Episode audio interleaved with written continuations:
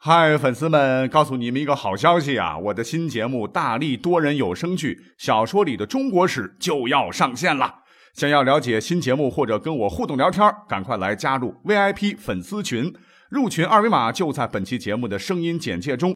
你也可以添加我的小号，拼音大历史加三零三 D A L I S H I 三零三，然后拉您入群，我在那儿等你。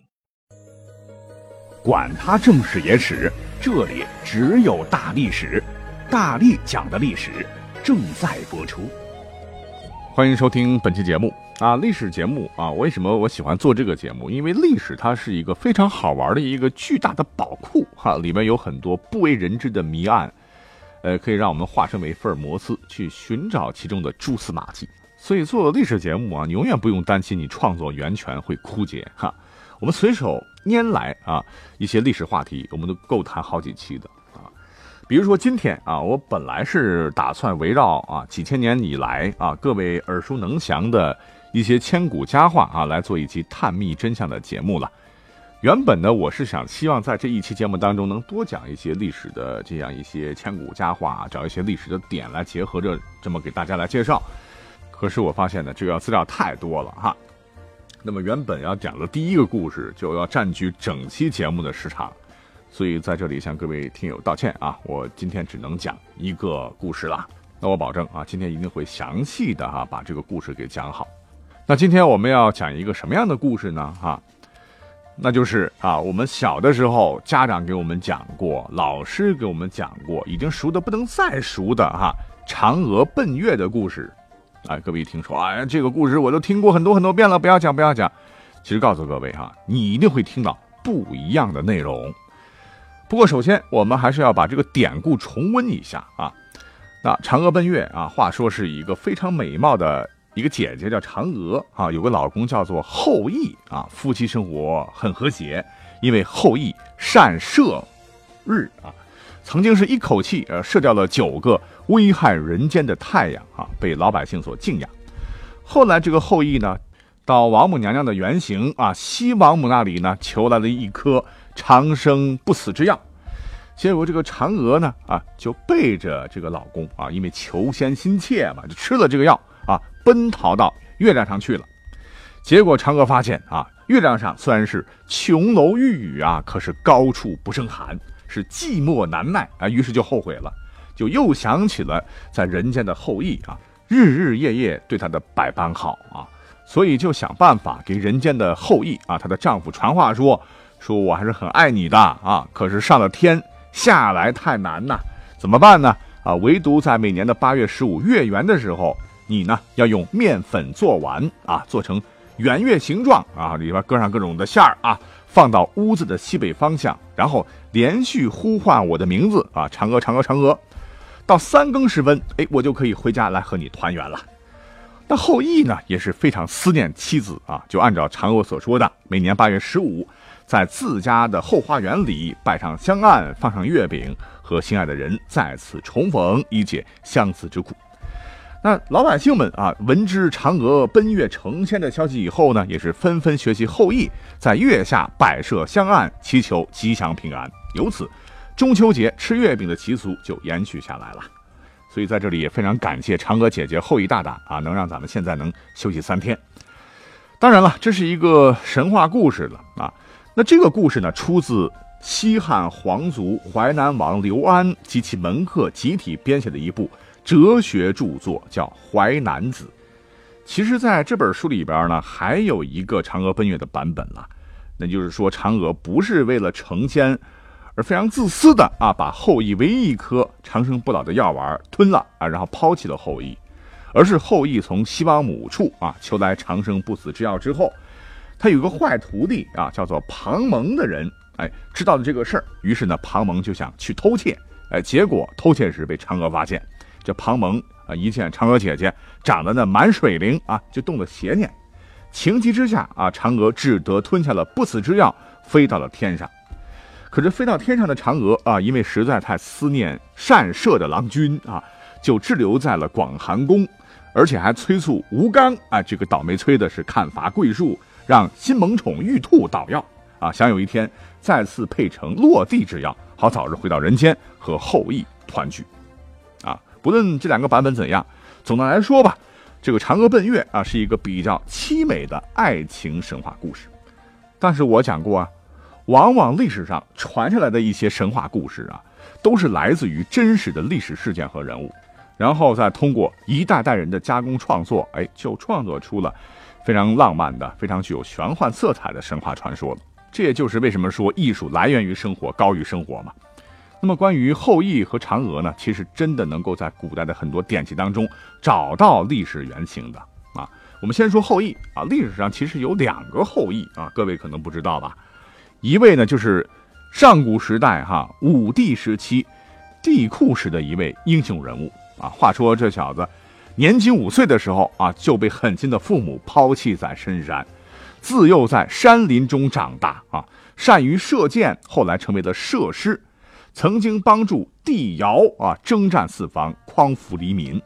那他呢就是历史上的大义啊。就因为他呢人品好，能力强哈，被帝喾相中，还成了人家的上门女婿啊，迎娶了帝喾之女嫦娥为妻，啊，也就是换言之，嫦娥最早的原型呢就是帝喾的女儿大义的老婆。原本人家这个嫦娥她不叫嫦娥啊，因为美丽端庄啊，本来叫恒娥。因为西汉的时候啊，汉文帝叫刘恒嘛，为了避讳啊，所以把人家这个恒娥改成了嫦娥。在历史上哈，据说啊，嫦娥和这位大义啊，开创了一夫一妻制的先河。那另一个后羿的原型啊，呃，就是三皇五帝之后夏王朝东夷族有穷氏的一位首领啊，本唤作夷义啊，夷夷人的夷。那。这个国家的位置大概就是在今天山东德州一带啊。据说呢，这个夷义啊继承了祖辈善射的传统啊，剑法神妙。当时呢，夏王启的儿子叫太康，是一个实实在在的庸军呐啊，喜欢游乐田猎。那手握重兵的夷义呢，就趁机发难啊，驱逐了太康。之后啊，名义上立了太康的弟弟叫仲康为夏王，而自己其实是幕后的实际操纵者。可这个仲康啊，就想着哪一天能够翻身当家把歌唱啊，结果呢，当然就被后羿无情灭之了。等到仲康死后啊，仲康的儿子继位了，而此时的后羿已经无所顾忌了啊，索性就把夏王族踢到一边，自己当了国王，史称太康失国。无独有偶啊，夏朝初期呢啊，有一位部落酋长的女儿。居住在大概今天山东乐陵市附近啊，你你也可以按照历史的传承读成乐陵也对啊。那这位姑娘呢啊，有着和传说大义的老婆哈叫恒娥一样啊美丽的容颜，并且是能歌善舞、智慧聪明，而且对占卜祭祀之术比较精通。那她的名字呢就叫做嫦娥啊。赶巧，后来这个嫦娥就嫁给了一亿啊，而且两个人还生了一个儿子。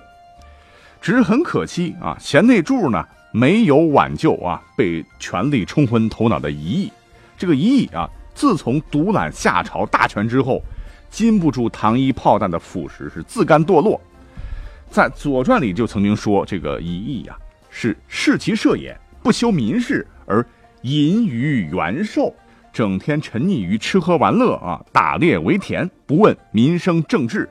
最终呢，被一个丞相，也是他的老部下韩卓所害。那韩卓呢，真是心狠手辣，不仅杀掉了一亿以及一亿的儿子，还把一亿的漂亮老婆啊嫦娥也是据为己有啊。所以呢，有一种说法还说啊，嫦娥奔月啊，入住广寒宫的典故里边的这个广寒宫，其实就是韩卓之舍的意思啊。韩卓之舍简称韩舍，就是韩卓的家里边。那话说啊，这位历史上真实的嫦娥，为了让丈夫和孩子的尸骨能够得到安葬啊，不至于是埋尸荒野，就先满足了韩卓的兽欲。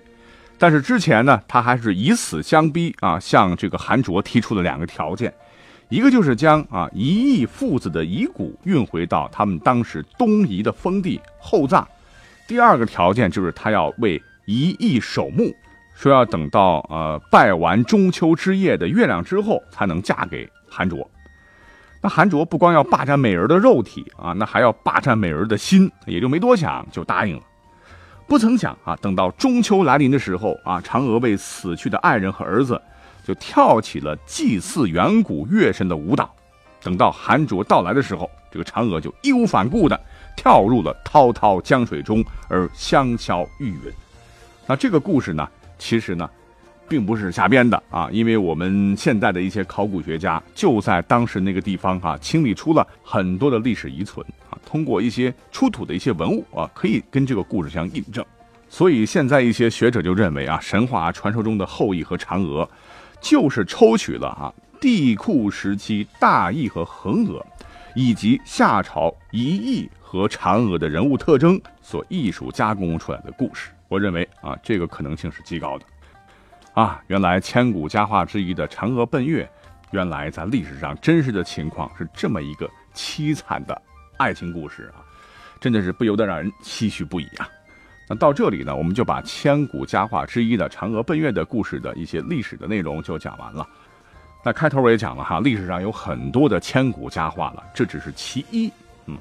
那之后还有很多，我会结合着真实的历史的原型以及故事啊，然后把这些内容做出来啊，奉献给各位。如果没有听够的话啊，我们下期继续来聊啊。今天已经很晚了，感谢各位的陪伴，我们下期再会。